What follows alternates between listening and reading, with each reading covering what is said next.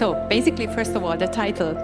I would like to thank Ms. Constantin that she corrected me that it's not only the rule of law mechanism, but it's the rule of law conditionality mechanism, which was a brand new thing last year that was activated. Just to start the discussion, I would like to introduce the panelists. First of all, I would start with Simona Constantin, who is the Deputy Head of Cabinet of Vera Jourova, Vice President of the European Commission. And then Gwendoline Delbos Corfield, who is not only a member of the European Parliament from the Green Party, but also, among other important duties, the rapporteur for Hungary. She was responsible for the interim report last year. And last but not least, I would like to introduce Peter Heil, who is the policy director of Democratic Coalition Party within the European Parliament. So I'm delighted to have all of you here because I think that you are all very knowledgeable about the situation.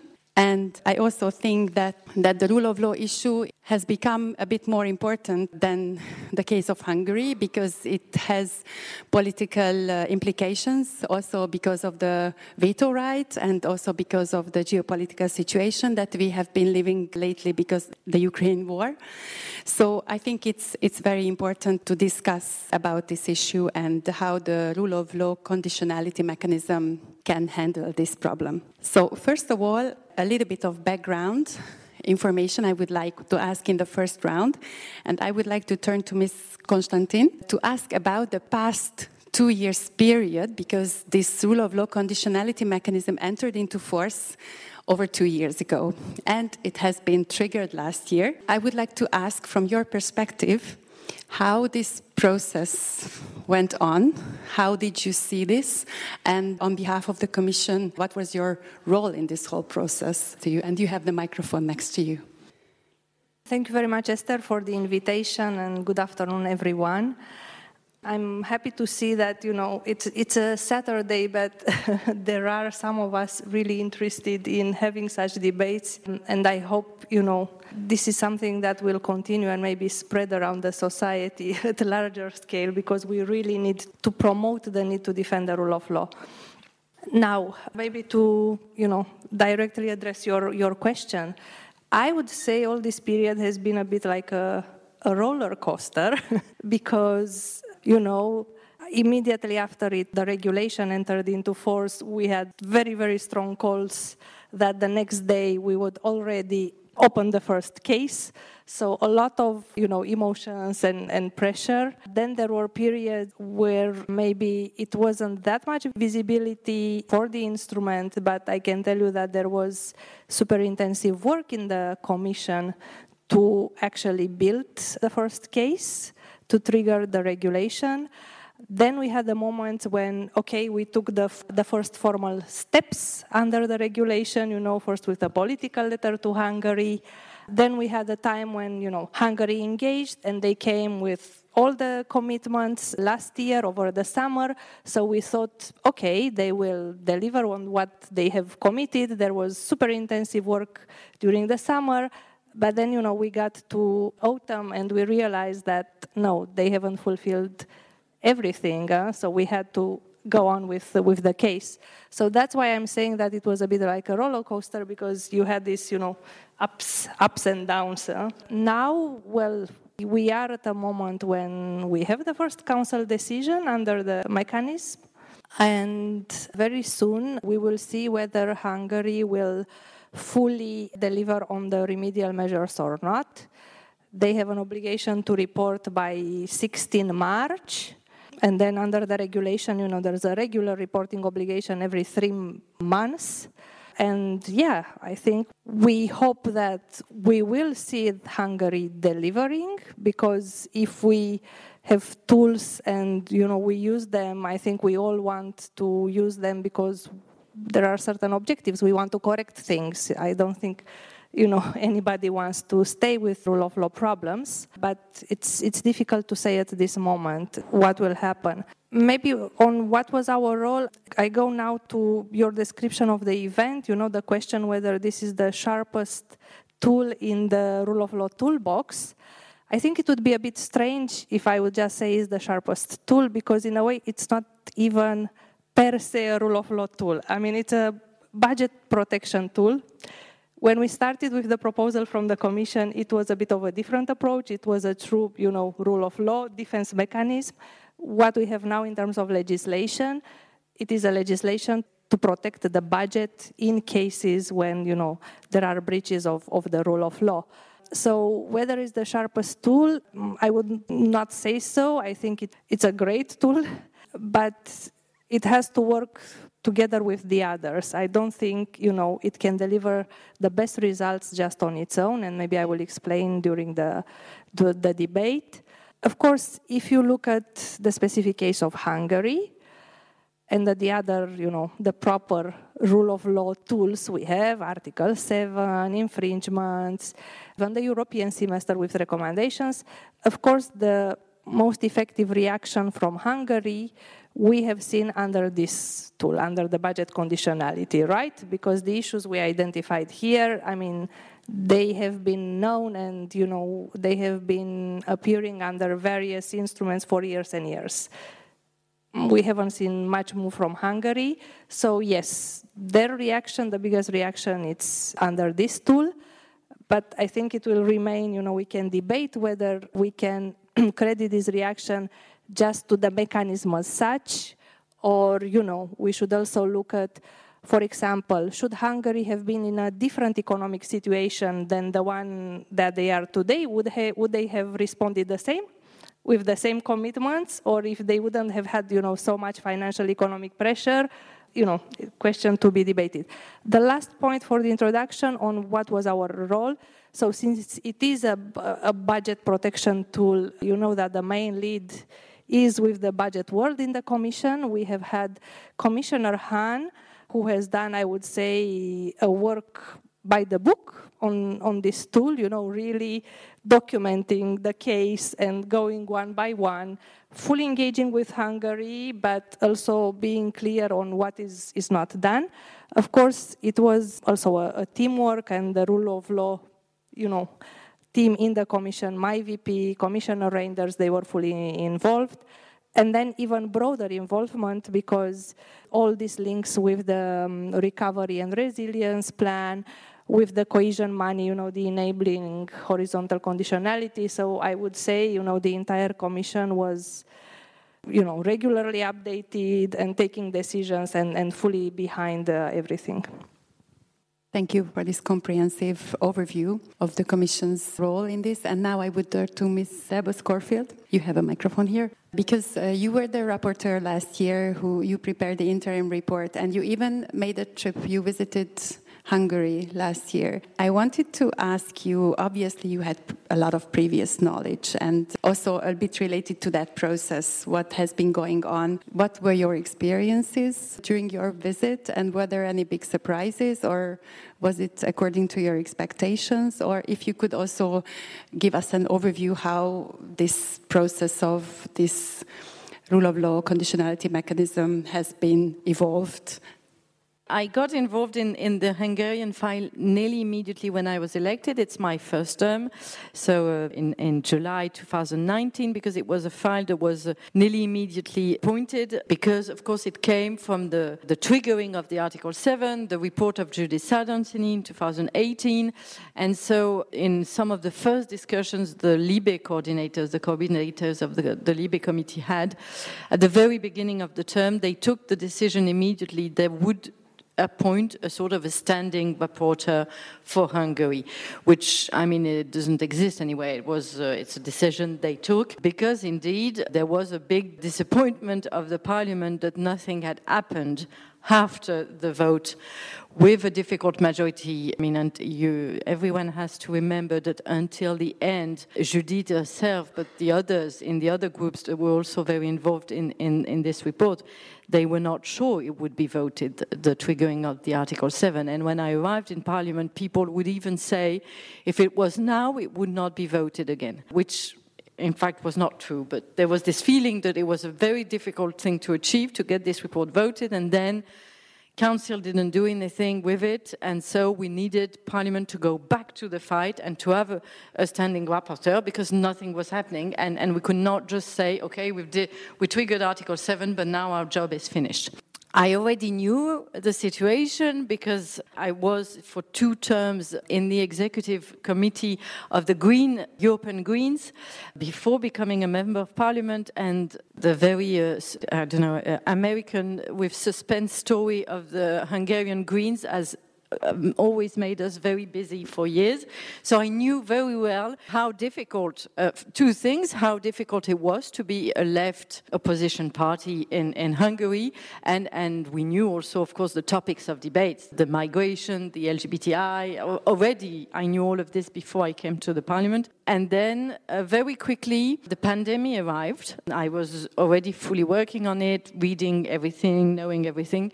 But the pandemic was really a moment of, of increased involvement because you in Hungary, you became really frightened about what was going to happen. In, in a few days, you were in this emergency state. There was a bit of a big worry, concern, how would it go? And so I started in March 2020 to have every week meetings with 10 to 12 NGOs from Brussels and Budapest, filling me in week after week during this pandemic on remote, on Zoom, uh, like all, all we all did at the time, to feed me until June when we could travel again. And I think it was very important for them because it was a, a place where to have support, a place to be listened to, and knowing that also I could bring back the info. At, at the time, I also did Zoom with Vera Jourova, Didier Reynders, the Secretary of State on Europe. At the time, there was Amélie Montchalin very involved also. I mean, I also had Germans on the phone, so it was a way of so. And then, so all of that to say that when I went and then that went on after the pandemic. It was not once a week, but we did this every month meeting with more and more NGOs involved. And I had an in depth knowledge of nearly everything when I went on the official mission. So for me, it wasn't really a shock. What you have to understand, it was very important for my shadows because you can know because it's one of your files. You've got 50 files. It's one of your files. You've got the Hungarian file. You are a very involved MEP, but it's still one of your file. You know a bit theoretically, but to go there makes a lot. It was very impressive, I think, also on one of my um, shadow, Swedish leftist, Malin Björk, because she was constantly attacked when she was in Hungary, being LGBTI. I mean, a dress in Brussels was given in a newspaper. We were very violently aggressed, uh, not in physically, but in words, by a taxi driver that understood who we were. So uh, yes, that was the big awareness. And I think that what we came back with the most is the panel that impressed us the most at the time was the panel of the journalists. Because when we went for the official mission, one new thing had come in. It was the Pegasus scandal. And I remember very well one of the journalists we had who was presented himself saying, I've always been one of the less critics, not that I'm not a, a very critic of the Fidesz government, but I hate when my, colleague, my colleagues would do shortcuts and say, we live in a Russian authoritarian world and all of this, I don't agree, we should be nuanced and all of this. And he said, that's what I would have told you one month ago. But Pegasus arrived, and now I'm thinking, am I living also now in a Russian sort of atmosphere as a journalist in Hungary. So that's what we came back. I think the most affected by was the Pegasus, how Pegasus has dramatically changed things. People, activists, NGOs, journalists, politicians, thinking also that I, they are still surveilled.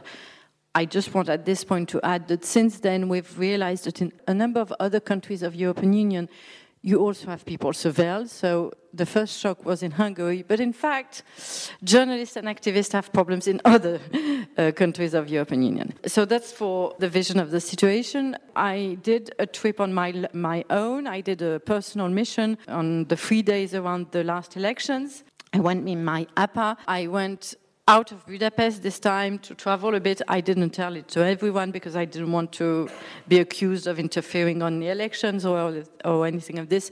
And I went back on, in Budapest only on the Sunday when you were voting to have a look. I went to a few um, voting places to see how it was happening. And that's when I came back with a knowledge that I didn't have before when I spoke in the countryside with people. It's the disinformation effect. I was very, very amazed by the fact that people really believed that European Union would send young Hungarians to war in Ukraine, physically send them in the weeks or, or the two weeks coming. I, I, it, it, was sort of amazing to, di to discuss this with people.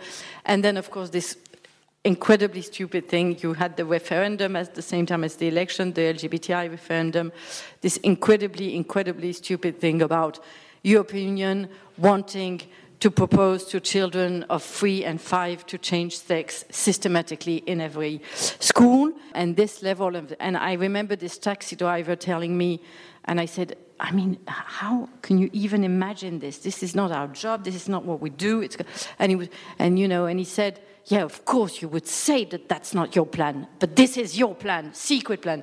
And then you come to a stage when you think, how can you answer this? There's a moment where you just don't, you, and, and we've seen that in America. It's just, you know, people are starting to believe the earth is not round anymore. And I think this is one of the most desperate things about Hungary today. In, in 10 years, a decade of disinformation by Viktor Orban himself, what it has managed to do. To finish on the sharpest, is it the sharpest tool or not? First thing is that it's a money tool. I really want to stress this. I was very shocked in the first month I had the report because I had the feeling, in the Greens in particular, in my own group, but in Renew also, that there was this belief that this would be the miracle tool. So once you would have this conditionality, it would be so easy. Immediately everything would disappear sort of, I thought that was really amazing. It is a money tool. And the way that it was designed, because also it's not as ambitious as the first proposal coming from the parliament years ago, then the commission took it itself, is a tool that was created in a big moment of blackmailing by Orban on the general budget of uh, the European Union. You must not forget that. So what it ended at at the very end, and remember that we even thought it would never exist. And the Germans and the French did, and they were very proud about it, did manage to get something in the end, but it's tiny. It's on not a lot of money, and it has to be very clearly linked to the misuse. It means that you have to prove that European money has been misused. It's not about if the country has got good rule of law or not good rule of law. You could have a country with not good rule of law, but that doesn't misuse the European money. And then, so I really want to say this again. And also, you were saying was this if the situation was not as desperate in Hungary. But also don't forget that some countries are net givers to the European Union. So if tomorrow Rassemblement National comes to the power in France, do they need European money? And then is it efficient? So it's not a miraculous tool. And what I always say is that it's one tool complementary to the others. And what we have not been efficient doing in this last decade concerning Hungary has been to activate timely every tool that we had when we had it. That's what we need to do. You cannot win this conflict, like any conflict, with one solution. You, you, you win it using every tool.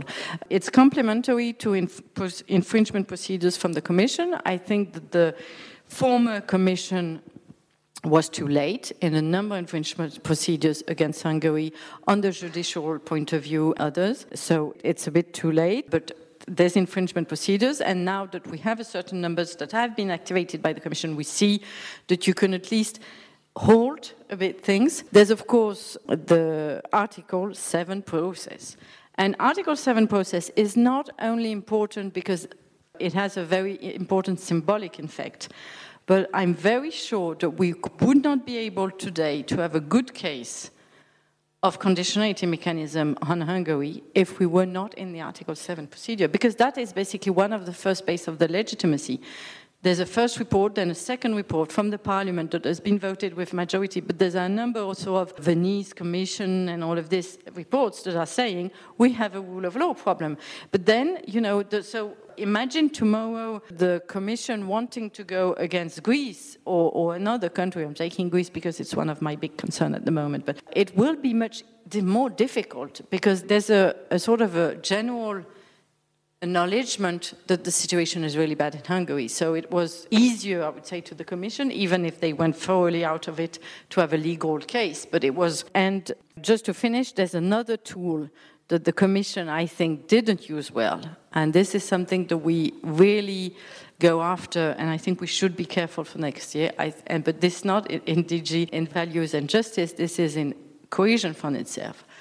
I have difficulties to understand why some programs were not stopped before by the Commission because Olaf and others have been documented how bad the money was taken out and never went to the places. And that's why at one moment i think today commission has to be sometimes more proactive but we have to give them legitimacy to do it in cohesion fund to say look i think we should stop this program because it's not going how it should be going and in hungary's situation we knew it for years and we would have had less the possibility of enriching orban and his oligarchy that is really it's because of European money that he installed part of his autocracy because he had the means to do it. Thank you so much for this, overview. And now I would like to turn to Peter Heil, who is the policy director of one, actually the biggest opposition party in the European Parliament. Can you please give us an insight how you lived through in the past two years. I know it's, it's difficult and it might be also a roller coaster, but just to give us your perspective, how you experienced it within the European Parliament representing uh, an opposition party from Hungary. Well, actually, I've spent the last five years here in Brussels, and practically my first day at work in the European Parliament was the day when the Sargentini report was adopted in Strasbourg. It has been, of course, with us ever since.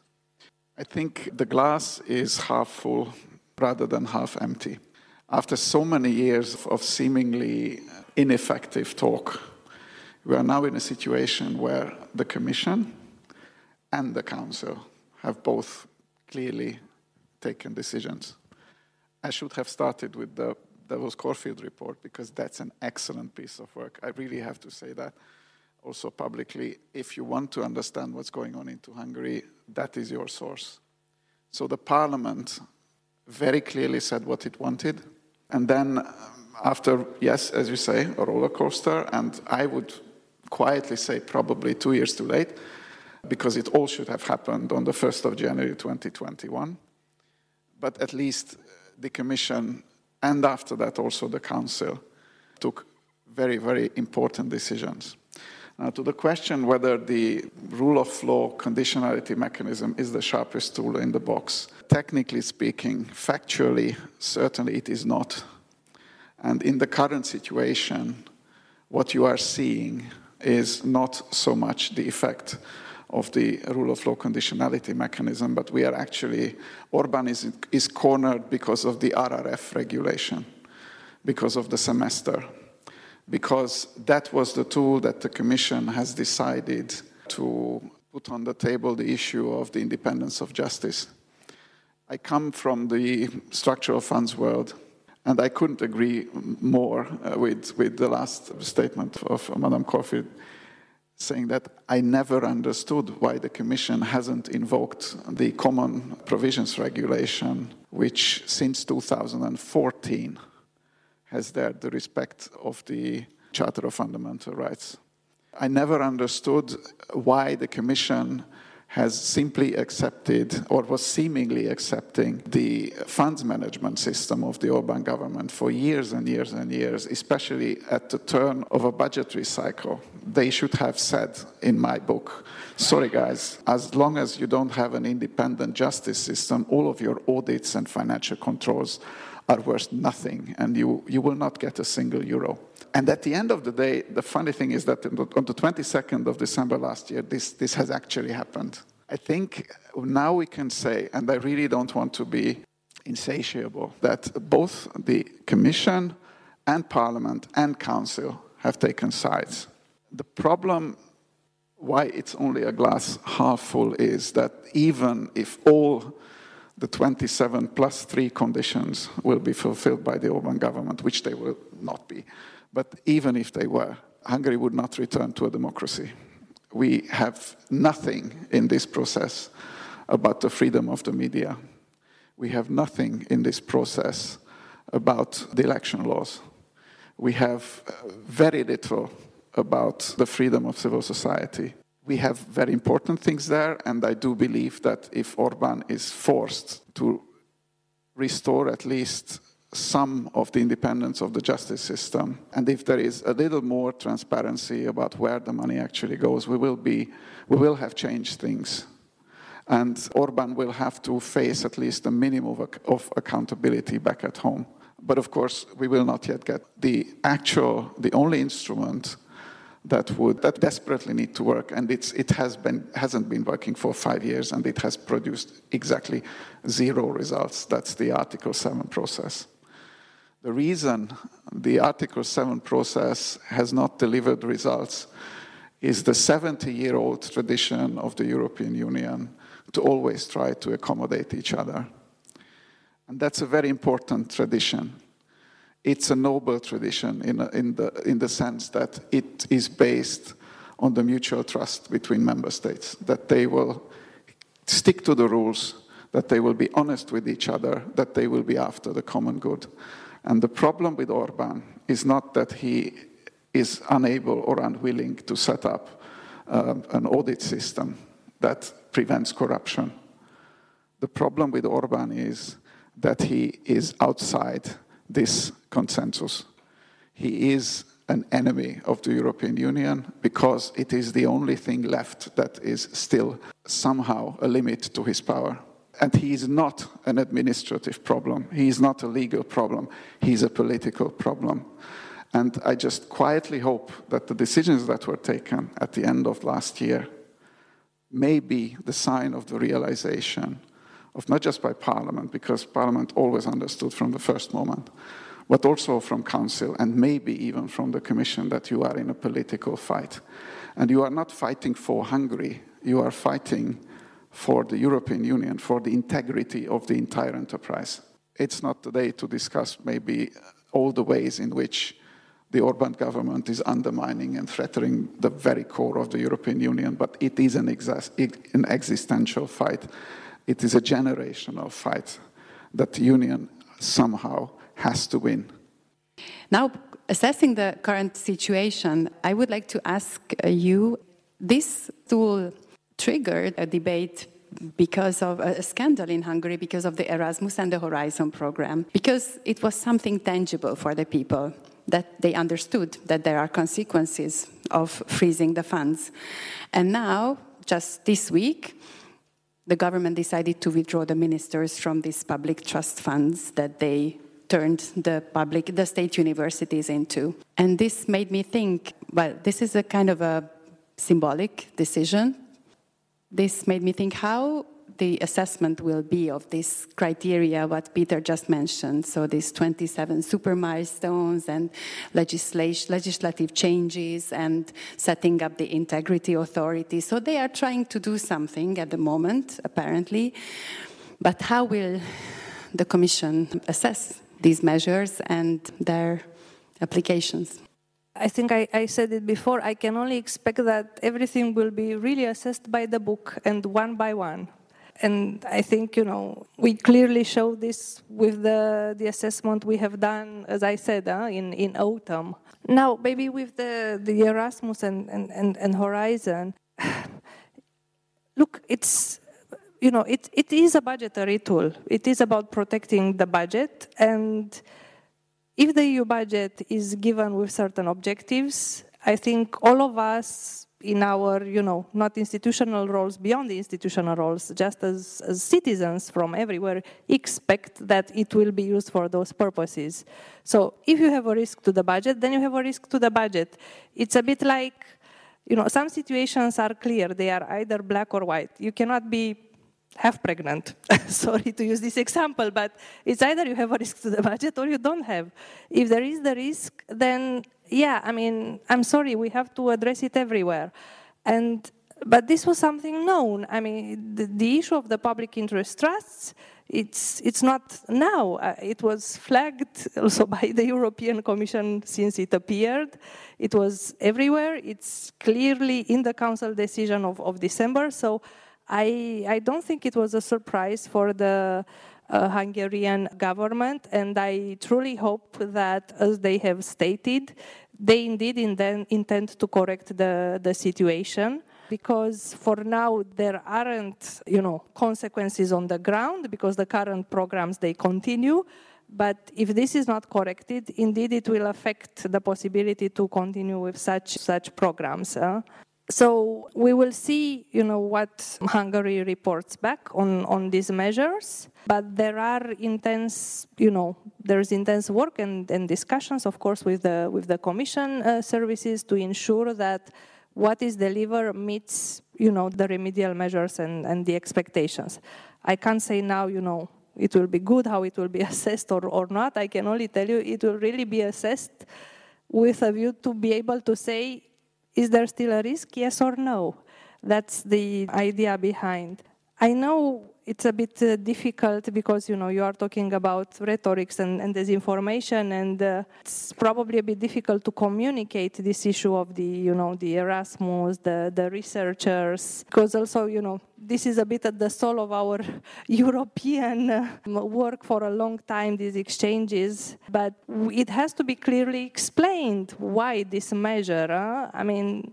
The, the way that these public interest trusts are designed it is an issue. It's a big issue in terms of really ensuring that the money will be given to the right objectives, you know, without conflict of interest, so on and, and, and so forth. So I truly hope that this, you know, the Hungarian government will, will look at this seriously and and yeah, they will uh, remedy the, the situation. There were positive uh, signals in this regard from, from the respective ministers, and I think we, we look forward to see that happening. Thank you. I really liked your um, inventory of possibilities to to step up for the rule of law. And I, I guess you are following still closely what's happening in Hungary. And you saw the latest billboard campaigns as well. The, the EU sanctions will destroy us with this text. And there was this 97% of Hungarians are against EU sanctions. And what came to my mind, would it be possible to, to step up for consumer protection? Because it's, it says government information and it's basically a lie. There is an EU regulation that protects consumers from fake advertisement. And what, what is your take about that? Yeah, of course, I think it would be possible. I think tools are tools. Legal structures and rules are legal structures and rules that you have to comply with, of course. But you can always not use a tool even, even if you've got it just next to you. You can decide that you're going to try to cut your apple with your own hands and leave the knife here if you want to. You can have the sharpest knife and just decide to leave it on the side. And I think that rule of law is specifically a topic where for a long time European Union just didn't want to use its tool, its legal structures, what was in the treaty, what exists, what and at one moment I, I think we've we've went out of this phase, but I even had the feeling one year ago that we were inventing, we wanted to invent every month a new thing that would be the miraculous tool, because indeed the conditionality was not satisfying. So people were starting, but we do have things that you just need to use. And so there's three important words I would think, I would say, it's awareness. You mustn't neglect that the problem of awareness. The, the, the, example that I know the most, of course, because even if I was not there, I know all the stories, is the parliament. Even in the parliament, in EPP, there was a real problem of awareness. There were the ones that didn't want to know, but they were the ones that uh, were honestly annoyed with the situation. And some of them are the courageous ones that started to speak up. Petri Sarvamaa, this Finnish MEP, can explain to you very well as how Orban was a friend and how for him Orban was the liberal guy that would bring democracy. And it really took him awareness, and he got aware much, much earlier than some of his. But he, he still can tell you I feel guilty that it took me two years to, because at the beginning I would not. And talking about it earlier, I mean, I always say in 2011, the Tavares report of the parliament says it's a constitutional coup what we are seeing is, is huge. It's not little.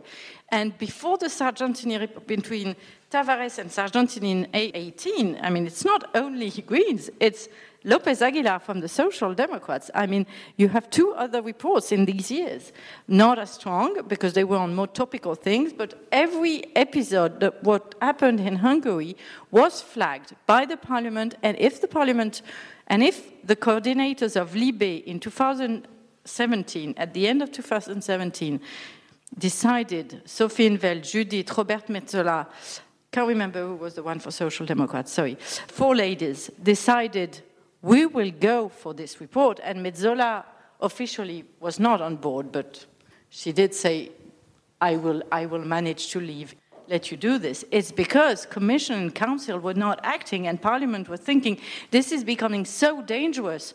We need to be, but there was a real risk. Would we get the majority in Parliament? You know, it's because the Commission was not triggering Article 7 and Council was not doing anything. And the same is coming back again and again. We always have in Parliament to go back to push. So we need awareness. We need, and I think in the, in the leaders of government in council, the awareness took also a very long time. And what, why today do we really have awareness? It's because of Ukraine. The, the life of Hung Hungarian citizens, sorry to say, but a number of leaders of government don't really care. But when they started to understand that Orban was a real problem for the situation between Ukraine and Russia, that's when the Baltic countries and, and some of the Central East countries started thinking this guy could even one day be against us. He could reverse against us. And that's when the guy becomes difficult and dangerous, and you can start thinking, okay, now I need to do something. So, awareness is one point. Political courage is another point, and, and that you will have the most wonderful legal tool on the paper, if you don't have people with political courage, you just don't activate it. And I often say this. I arrive in 2019 and I meet this, these, I always give this example, so some of you may, might have might be bored about it, but I really, I meet these Finnish ladies, these Finnish ministers, okay, all women and young. No, Minister of Interior, Minister of Justice, first uh, Premier Minister, uh, Prime Minister, and Minister of European Affairs. Four women. Finland is the third country, little country, not, you know, they say, okay, why? There was this Article 7 process triggered by the parliament, and, and in the treaties it said that we should do hearings. Why did we never do the hearings? Why nothing happened? And they said, okay, we will do hearings. And the first time I spoke to these ladies, it was in July. To, I, I really, I, I had just been elected, and they told me, we're going to try to do it, but we don't even know if they're not, the other member states are not even going to prevent it. Agenda, which is a powerful tool that you should always use, and Hungary will have a presidency in not long. And they said, okay, if, you know, there's this famous thing, if you put it on the agenda, it obliges the others to go against. So one of the things when you're a presidency and you really want to put something on the agenda in your six months is you don't debate what you put in the agenda. You put it on the agenda and you wait to see if the others, and that's what they did. They didn't put it to discussion because they would have put it to discussion. They would have felt that they had too many, but they did that and nobody really dared saying, are we having a hearing of Hungary? And that's the first time that the council took the painful process of hearing one of themselves. And it is a difficult thing because you have this feeling that it's mutual trust and you have this feeling that you have you know what will happen to me if i start being a problem for you? And and this is how european the culture of european union. So and then you have the so political will and political courage. And then you have just using a tool. Just you, you never you imagine you have never used knife, you have never used a knife, and you are presented the first time. This sort of, okay, we, sorry, we, we have it, so now we have to use it. And I think, and it's awful, and I always feel very bad when I say that with Hungarian people around me, but I think that Hungary has been a great lesson to prevent things from happening in other member states. And it will have helped a lot European Union. I'm so pessimist about Hungary itself, and I'm so sad, but at least in your in your pain, you can have this honor of having. But I really think so because it's not only that we have used, because it created the culture. We had this idea. I think we all had this idea that it would not come back in European Union, countries came in, they became democratic six months before because we had asked them for years to close chapters. So, oh, suddenly they were democratic. So they were there, they were democratic, and they would never go back. And then we discovered that, and you know, still in a country like France or Germany, in the old democracies, they cannot believe that one day it will happen to them. You know, I, I still have French people telling me, yes, but it's because it's Hungary it's the East. It's it's Central Europe. They, they were not used to democracy. You know, they, had all of these years of authoritarian and, and, Soviet Union. I mean, it's terrible. They, they didn't know. But no, we've got 300 years of democracy. Come on. You know, today, the state uh, of the text in France, because of a number of things, pandemic, uh, terrorism, and all of this, uh, texts have been changed in France. Tomorrow, Rassemblement National comes to France and we have a very bad situation because we've already got fails in our system. So there's this thing about we could not come back, and it never happened. So there's the appropriation of the culture, the fact that we started using the tool we had. The Commission is now doing this rule of law state of play every year. It's becoming more and more accurate, more and more good.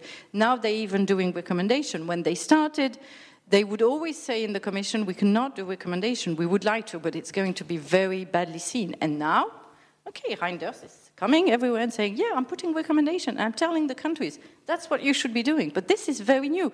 We have been doing it for budgetary measures and the state of your deficit and your structural money organization for years. And we killed Greece in, in a minute, but on rule of law, it took all of these years. So you have appropriation. And I think to finish, one of the next steps, we also have new tools because of Hungary.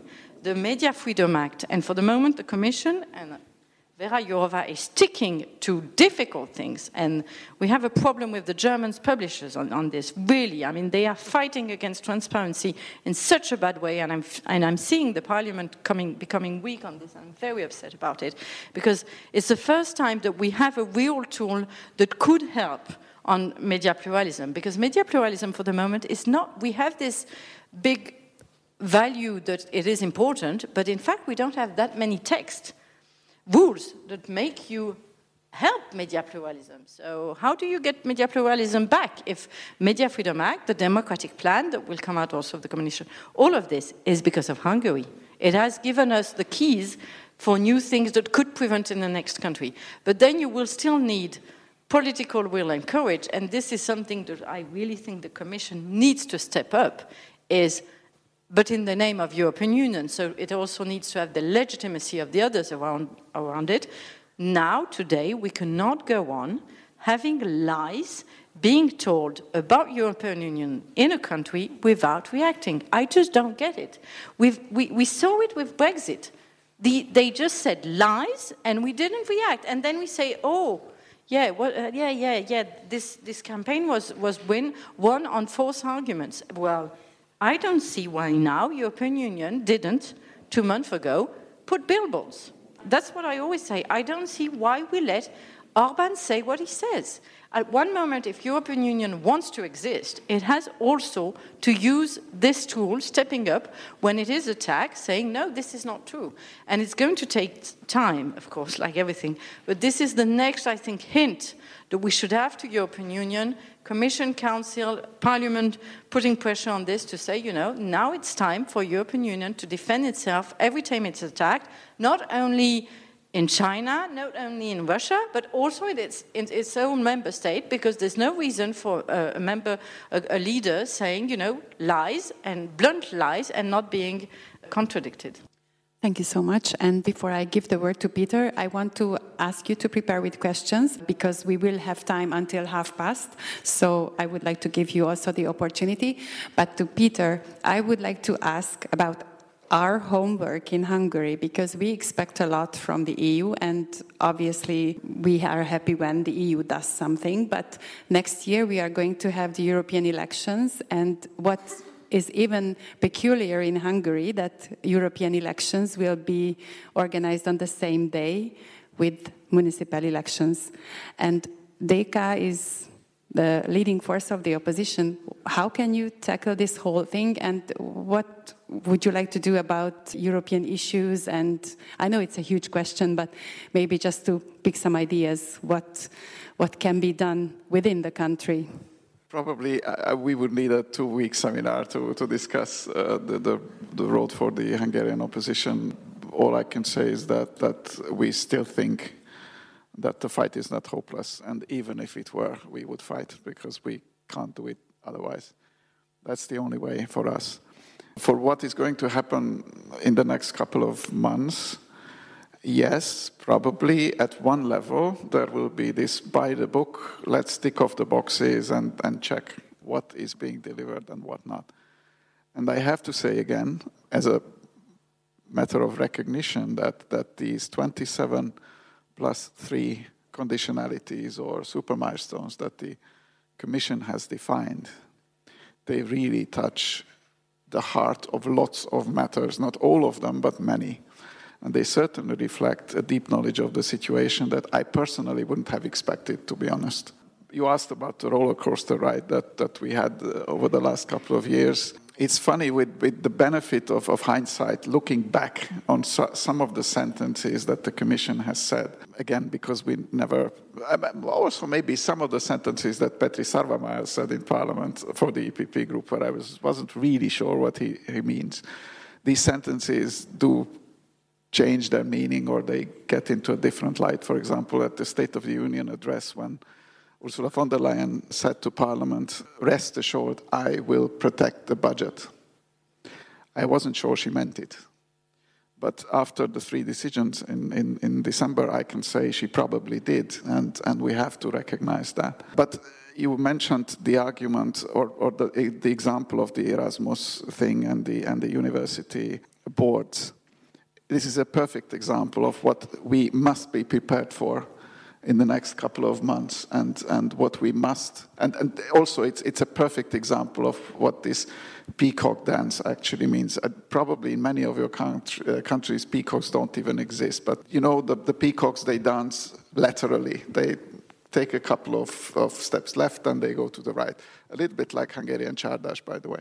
And in this particular case, for those who don't know it, the problem of the, the problem with these, these boards that currently oversee, I think, 95% of, of Hungarian national universities, not the private ones, but the state owned universities, is that on the one hand, they are stuffed with Fidesz politicians who have been elected for life without any public consultation, just at the whim of the prime minister.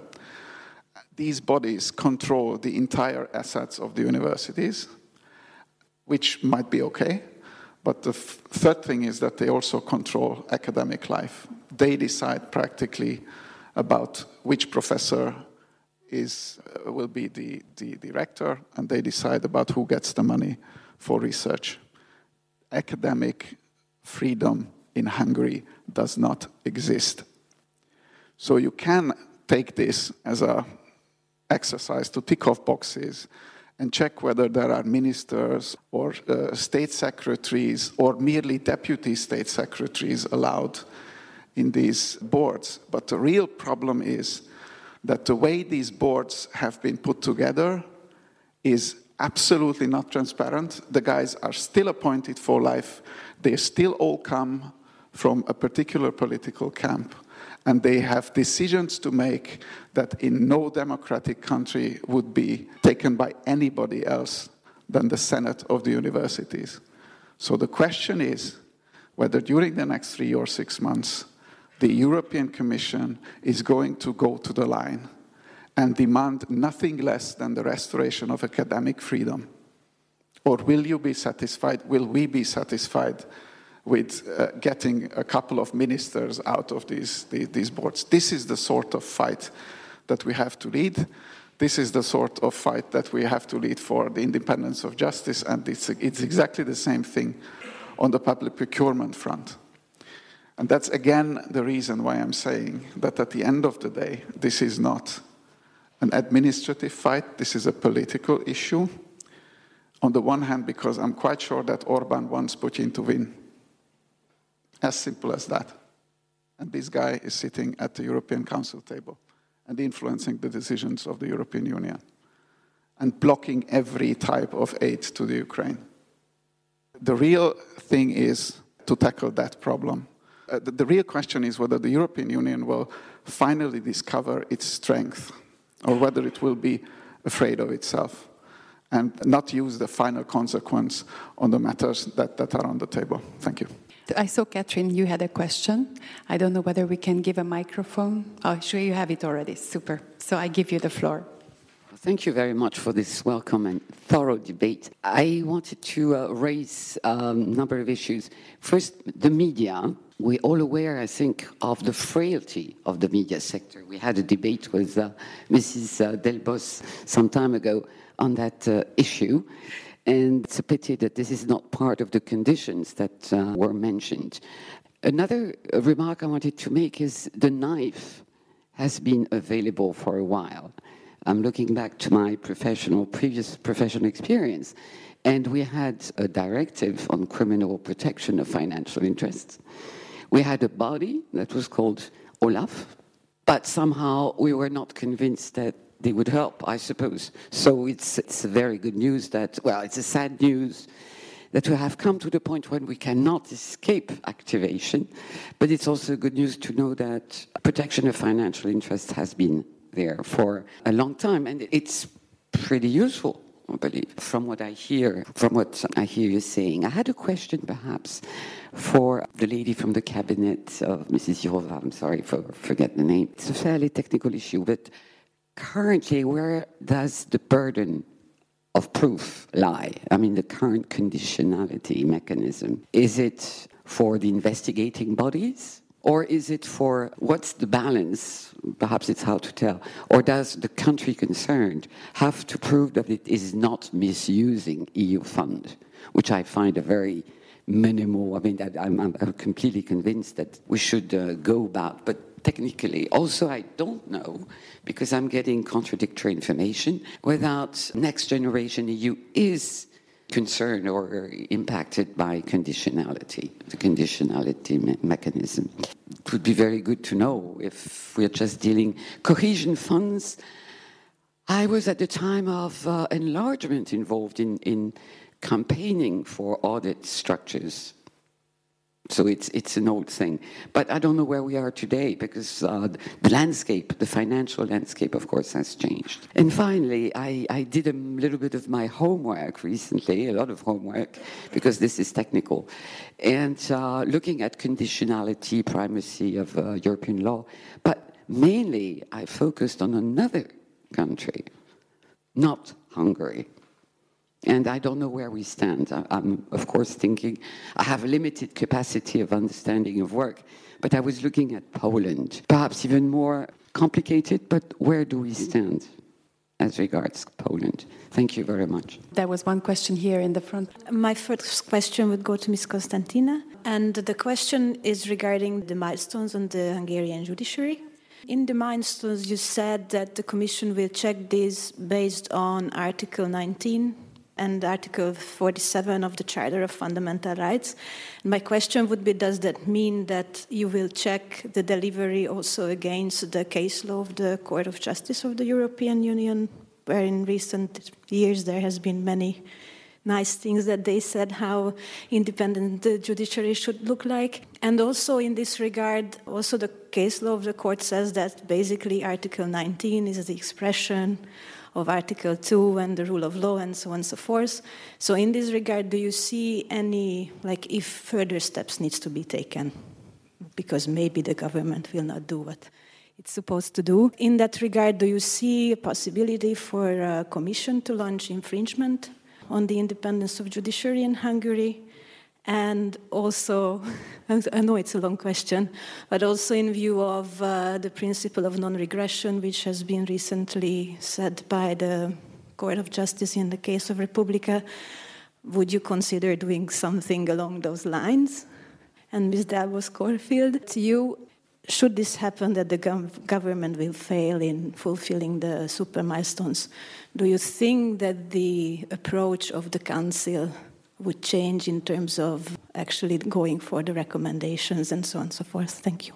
Maybe Florian, you had a question, and then afterwards I give you the floor because three enough. Thank you. I have one question concerning also the implementation of the conditionally me mechanism, because there is, I think, one clause saying that not the beneficiary should suffer, but only the member state concerned, meaning that the member state then replaces the stopped money from its own budget so that the beneficiaries like cities or so, so we have several cities I think which are not governed by the by the Fidesz or whatever party so that they can still receive money or should receive like the, the structural funds or so. So how is this or is this already implemented or is this already under discussion how it will be implemented? Thanks so, Ms. Constantin, I give you the floor. You got a lot of questions. okay, I'll, I'll try to go one by one. Thank you very much for the question. On your question, so the first point was, you know, how does the conditionality mechanism work in terms of the, the burden of proof? I mean, of course, we don't expect member states to come regularly to the commission and show us evidence that they are good people. we on the commission are actively monitoring everybody and you know we talked a lot about hungary today although it's not in the title of the debate but unavoidably uh, this mechanism was triggered uh, against them but under this regulation, all the member states are, are monitored. Uh, we are receiving complaints, there are evaluation reports, so that's you know a, a, constant work ongoing. The first burden of proof it's on us because we bring you know the case, we launch it, we we open it, we, we have the money. Oh, the money, it's no, we, we don't have the money. It's not the commission having the money. It's the EU budget. It's the money of the people, I would say, and it's on us to protect them. So yes, we have the burden of of proof uh, in making a, a, strong case, putting it forward, because we have to produce this commission assessment, which is at the basis of launching a proposal for for the council, and then the burden will be on the concerned member states to show that they have remedied the situation. Uh, maybe I move to the next one. Well, everything that's in the EU budget, it's, it's protected and it will be monitored for, for conditionality, so all the money. So Uh, unless I'm wrong, I think that that should be also because it's part of the MFF, the next generation EU money, if, if you can confirm. So I would say yes, theoretically that's, that's protected. Then you had a question on Poland. Where do we stand? Okay, you saw we haven't activated this tool for, for Poland, and here we come back to the point both myself and Madame Delbos made.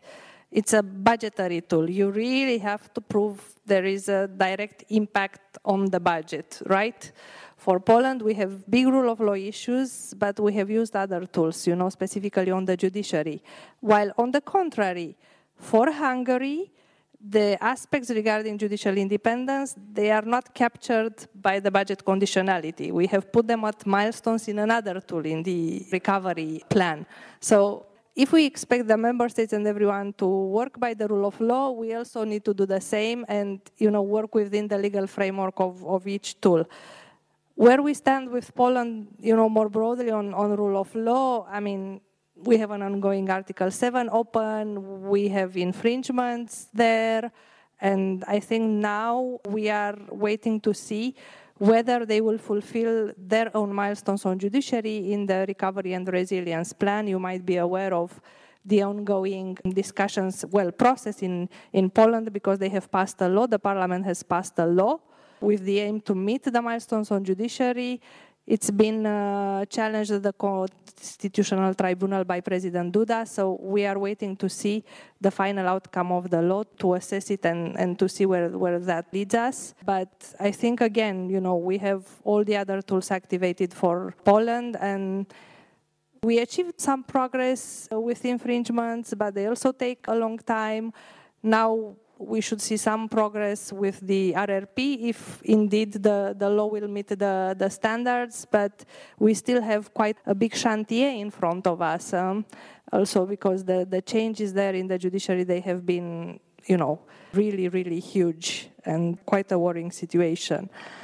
Um, milestones on judiciary for Hungary in their own RRP. Yes, they will be checked against Article 19, and absolutely we have interpretation and judgments from, from ECJ on how should Article 19 be interpreted. So that's about ensuring that you have on the ground effective judicial protection. It's basically about independent courts, huh? because if you don't have independent courts, then you cannot ensure effective judicial protection. So absolutely, I think that will be the lens that uh, we will look at. Will we launch infringements against Hungary on judiciary? Maybe at some point, if there will be a case, we will make it. For now, I hope we will see some remedial action based on these milestones huh, that we have put there, which would be quite, quite significant. Impact on the final beneficiaries, I, I had a question there. Look, and maybe I will take them, them a minute to explain also linked to the, to the Erasmus, because, you know, there were questions, oh, why is this happening? Because, you know, then it should have been for Hungary to ensure uh, money from their own uh, budget. The issue there is that, so Erasmus, it's a directly managed program. The way it works is, you know, is the EU money being given. And to give the money, you have to sign a contract. And in the council decision of December on the conditionality mechanism, there is a ban to basically sign contracts with such public interest trusts, uh, which are managing the universities. So that's the issue that, you know, it cannot be that the Hungarian government would put money for the Erasmus programs because there's a, a certain management of the programs. But under the conditionality regulation as such, indeed, you are right. For example, for cohesion funds, which is shared management, the way it works is that you approve the programs, the member state will put the money, and then they are sending claims to be reimbursed. And if the funds are suspended, indeed, there's an obligation for the member state that they would put anyway from their own budget uh, money to ensure that the projects are, are running, basically. So there is protection in, in the regulation, but I had to explain a bit this difference with the, the Erasmus, the directly managed funds, and this prohibition to sign contracts. Because I, I'm not sure I will have the opportunity to have the microphone for another round. We are quite late. As I said, unavoidably, you know, we talked a lot about Hungary today, but also Madame Delbos, you know, she gave the example of France. And indeed, especially with this annual rule of law report, I think it's clear that there is no perfect rule of law system. It was, I think, also a discovery for several of our member states with, you know, long-standing democracies, with rather good rule of law standards. On some aspects, it was also a discovery for themselves to, to see that, oh, actually, we have been a bit, you know, having just some customary approach, and maybe we had good politicians over the years, but indeed, maybe it's not the best system. So there are a lot of reflections in member states on, for example, having an independent national council for the judiciary, because they didn't have such a body. So all these kind of reforms and changes. So that's really the preventive side, which we have to work with, because we see that when we get in situations of really severe, you know, backsliding on rule of law, it's more difficult to roll it back. Huh? So I think we have to put all our strengths and indeed not, not believe that, oh, it can happen only in some member states. And everybody, you know, we need this awareness. And the next step will be to move with the level of awareness of the importance of rule of law really to, to everybody. You know, people should have at some point discussions over dinner. And I'm not exaggerating, but we need to get to the point of making everybody aware that if the judiciary is not functioning, it, it will have at some point a real impact on your, on your life. I think there's still a bit of untapped potential in the role that the business environment, businesses can have. I'm not naive. I don't expect the business people to have their first objective defense of the rule of law. Of course, they are economic actors. They take their decisions based on this. But I think we can still work with them to be more vocal because ultimately, if we have rule of law issues in member states, it's not only affecting uh, the area of uh, free movement of the judiciary, it's, it's really our internal market that is uh, at stake in the long term. And they, again, here I think we, we can work more closely with them to, to be more, more vocal in terms of, of this awareness raising. Yeah. And maybe on this last point, I think this rule of law mechanism, I hope what it will achieve, it's also a bit of a deterrent effect. You know, it is a real tool we see it, it was activated now. So I hope that, you know, as you say, lessons learned, also other member states will look at it and they will already start to do some cleaning up of, of their internal courtyard, not to get into a situation of, you know, such a mechanism being activated. Thank you. Thank you so much. And Madame Delbos Corfield. Yeah, I will address the, the question also on cities because I also wanted to, to talk about that. This is also, of course, one of the defects of this tool is uh, that it is preventing money to go to the beneficiaries. In the case of, of Hungary, I think we were we were feeling less guilty because we knew that anyway the money in the end didn't get to the beneficiaries most of the time, which once again is not the same in Poland, which is also one of the reasons it's much more difficult to use it for Poland. And so also all of the debates we are having, rule of law will be functioning and tools will be functioning in a European Union of course, but I think in a federalist uh, day, I, uh, this is obvious to everyone. Of course, with no more unanimity, and not only the real unanimity that's on the paper that we should get rid of, but the famous ones that they're using all the time, because in fact they never can take a decision without unanimity, even if, if it's things that are clearly not unanimity competences in the text. So there's the unanimity, but there's really the participatory direct Europe. I mean, rule of law will not function without ever. The definition of rule of law of the Commission today, with its four pillars anti corruption, media pluralism, independence of justice, and democracy. What, what democracy is today for Commission is what could today even be fake democracy like we have it in Hungary, is existing elections.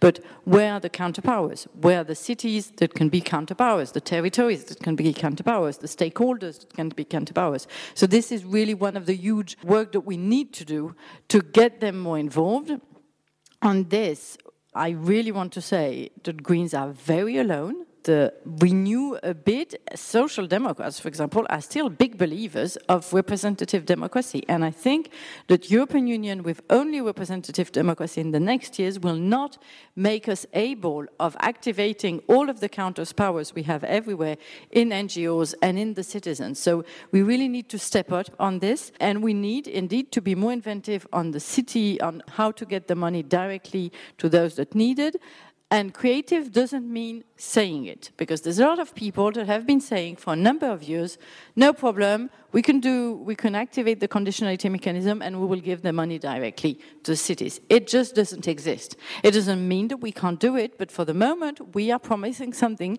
that nobody has really worked on and nobody is really managing to give a few tools concrete tools that exist. And we're asking the Commission to do something that doesn't exist. I, have even had a colleague telling me, you know, the Commission could do it. I mean, you know, the Commission could, of course, take the money, decide what NGOs can do it, and of this. Do you know how many people in Norway are working to give the famous funds that Norway are supposed to give? I mean, it's it's a tremendous job. So we don't have the effective tools today. One of the routes, and I think it's interesting that you talked about the recovery funds, are to invent, in fact through these funds, like recovery funds that we programs with conditionality. There were the green conditionalities. There was a number of specific rule of law conditionality, in fact, also in the recovery funds, how in the way we invented them. And there was this special envelope going directly to, to the cities. And this is, in fact, today uh, one of the rare things that is helping Budapest in the in the awful situation it is in, but is also helping Warsaw and helping Prague and a number of other cities because there's this money going directly to the cities. So I think that there we have little things that we can do and we're not using enough. On the question of the council, of course, I didn't take the time to specifically state it, but the big, you, you stated it very well, uh, the big weak, pers- uh, weak uh, structure in all of this institution is the council, and it is still very, very weak. And so, no, I don't have that much hope on the Council for the future. We are, of course, very dependent on the political situation, so the mood changed with Italy and Sweden last political situation. These were people, these were perm reps I had around the table to be proactive. Italy a bit less, but Sweden was clearly one of the proactive one. And we need this for four-fifth votes for recommendation. I was on the border of having these four, four-fifth votes for the recommendation six months ago, but we don't have it anymore. So we're dependent on that. We depend on the fact that they want to act and do things. So this is the big weakness. We need recommendation. I really believe, I mean, I understand, I'm not a legalistic myself, but what I understand is that we are not all clear on the interpretation of Article 7, but I understand that we need to close Article 7.2. Uh, one, anyway, if we wanted to go to Article 7.2, which is a bit of a utopia because the day member states will decide that they take out withdraw voting sanction from another country is, is not yet there, but Anyway, today we don't even manage to finish to close the number one, the point number one. I think these recommendations are very important. I have always thought it because I think first it's making us use the famous tool. So in a long-term perspective, it is important. It's important because I think these recommendations will make a new pressure and a new step in the Hungarian situation, like the interim report in Parliament did in September. We had the Sargentini report and the interim report brought a new step, and the fact that there was an overwhelming majority in Parliament helped. So if we had a good recommendation from the Council, it's a new thing. That means that Orban is never in an easy situation. But we also need recommendation, and I really insist on that. I was telling you a bit earlier, my colleagues a bit earlier, I think we really need recommendation because this problem of second state already created in Hungary, which means that even if tomorrow the oppos democratic opposition managed to win is going to be very difficult because of all these places that have gone to public trust. And it's not only the academy, the university. Because of all of these people who have seen their mandate, all of these so-called independent authorities, of all of the independent authorities chairs that have seen their mandate suddenly becoming nine years or they were changed just before the election in case. Uh, so we, all, we have all of these second, second state already there that will be very difficult to, to take down if the democratic opposition came in and would mean also that the money still is channeled to the Orban people because they are the one in, in all of these trusts, in the boards and all this. That would mean and I know it was a very big debate in the opposition in the months before the election, and there were two views what do we do once we are elected? I would be on the side of those. I think you should go quickly and you should fire some of these people. But for this to be not then immediately opposed by the, the European Parliament and the Commission and all this, the recommendation will help to say we're not inventing the problem. We have all these texts that you all agreed on in European Union saying the situation is really bad, so it's normal that we are getting rid of people that were not put them there in a democratic and legitimate, legitimate situation. So I really think that this is an important step in Council, but it's not because it's an important step that it's there. So I'm very worried about council. I would just want to add something. It's about, you know, that we are talking about treaty changes. You know that in the parliament, I guess you talked about it this morning with, with Sandro and, and Dominic. We are talking about working on the proposal, the, what would be the parliament proposal for treaty changes. I was very much involved in, in the Libe aspects, and I really think that one of the things we would need I think that Article 7 is a tool that was not used efficiently and, and you should not always criticize a tool that you didn't use. But that being said, there are some limits, and I do think that, for example, there should be a few automatic symbolic sanctions, and uh, because money is not everything. And one of them is that if you've been under Article 7, let's say for a complete term, five years, you should not be able of having a presidency. I am so amazed by the fact that nobody is taking the measure of what it is going to be to have a Hungarian presidency. And once again, a council presidency is not the end of the world, but it does have a few powers, notably on the agenda. And we are coming to this Hungarian presidency. And so everyone is telling me, oh, it's the less in interesting presidency of all. It's, it's really the six months that we can sacrifice. Okay, so what are we supposed to do during these six months? We, we all just do something else, go to holidays? I just don't get it. And I don't get it that that has not been foreseen, that we have a few symbolic things that are important, and it's not only about money. So I think that on this, we should also, for the long term, change things. I had a very last, last thing that I wanted to say. You should always tell everyone now, and that's something I'm really telling in France a lot. Today, this is why in the report it was so good that we got these words about the hybrid. How Hungary was now in an hybrid situation and an hybrid autocracy. And, it, and it's the words that made the most noise. Because today, democracy don't die with, with tanks in the streets. I mean, we have the Russian aggression in, in Ukraine, but most of the time, what is happening today is not that. It's not these tanks, and it's not military on the television saying today we, it is this very intelligent and clever putting play people in a very smooth way, killing the democracy with the, with the help of, of propaganda, with the disinformation. We have today a country where I'm very concerned. It is Greece. In Greece, we have a journalist that was killed. They are very in a very voluntary way, not investigating it. I have had meetings with journalists who don't want their names to be given. I have had discussion with Transparency International where they don't want to give you their names. You know, you go in Hungary and those journalists that still are there and Transparency International, you know the faces. These people, they, they have gone beyond fair. They are there and they're doing their job. In Greece, it's the first time that I have met people that have told me, I don't want you to put my name anyway please, please, just don't say my name. And we're letting this happen again because we're just forgetting that democracies don't die in a violent way today. They, they die in a very slow way. Thank you so much. Say a final word. Yes, yes. Okay. I, I promise I'll try to be short for Ria.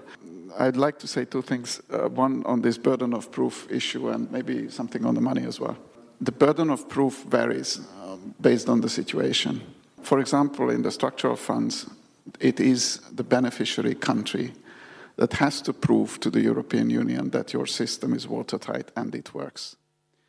Uh, unfortunately, in the past, it, it, has probably happened too often that uh, the Commission hasn't really pinned down the Hungarian authorities to their obligation to comply with the rules. As I said, very interestingly, the current situation that we have is not so difficult for Orban because of the rule of law conditionality mechanism, but because the Commission has started to apply other instruments that it has. The Charter of Fundamental Rights is a horizontal conditionality, and then as the RRF regulation and the semester. And in other areas, there are also tools like this. Speaking of media freedom, just that there is one thing where we also uh, can address Commissioner Vice President Jourova. We know that in Hungary, currently there are like 400 uh, media outlets, you probably know it better than me, which are in the hands of a single uh, right wing government sponsored, what, what do you call it, conglomerate. These are pursuing a propaganda that puts Soviet era propaganda to shame. I'm quite sure that it is against all sorts of internal market rules that you could imagine. Nothing happens for years. Things like this should be discovered by the Commission. I really don't want to, to end this day by criticizing because I think the Commission has done a tremendous job over the last half year. They have earned our trust. I really hope that the golem has now awakened. And definitely, if nothing else happens, then these 27 super milestones and the plus three, which are connected to the structural funds, if they are pursued to the re real end, then there will be a different situation in half a year's time or in a year's time. I'm not so optimistic about the money. I do think there would be a technical solution. I have spent half my life working with European funds. I would say indirect management would be the solution. The same solution as the European Union is using in the pre-accession funds on the Western Balkans. You could do the same in Hungary. Of course, we don't have the legal basis to do that, but we have a commission to propose, we have Parliament and the Council to approve. It would be possible, it would be a big change. Impossible is nothing. We are in a, in a fight and we can do it. So let's end on this optimistic note. Thank you. Thank you so much. And I just can approve Ms. Constantin's remark that we need to talk about it. We need to raise awareness. We need to discover our knives in the, in the drawer and take them out and cut the apple. And I really thanks a lot. And I'm sorry for those who wanted to ask a question and we had no time, but you have to hurry away and we'll continue this discussion. Thank you so much.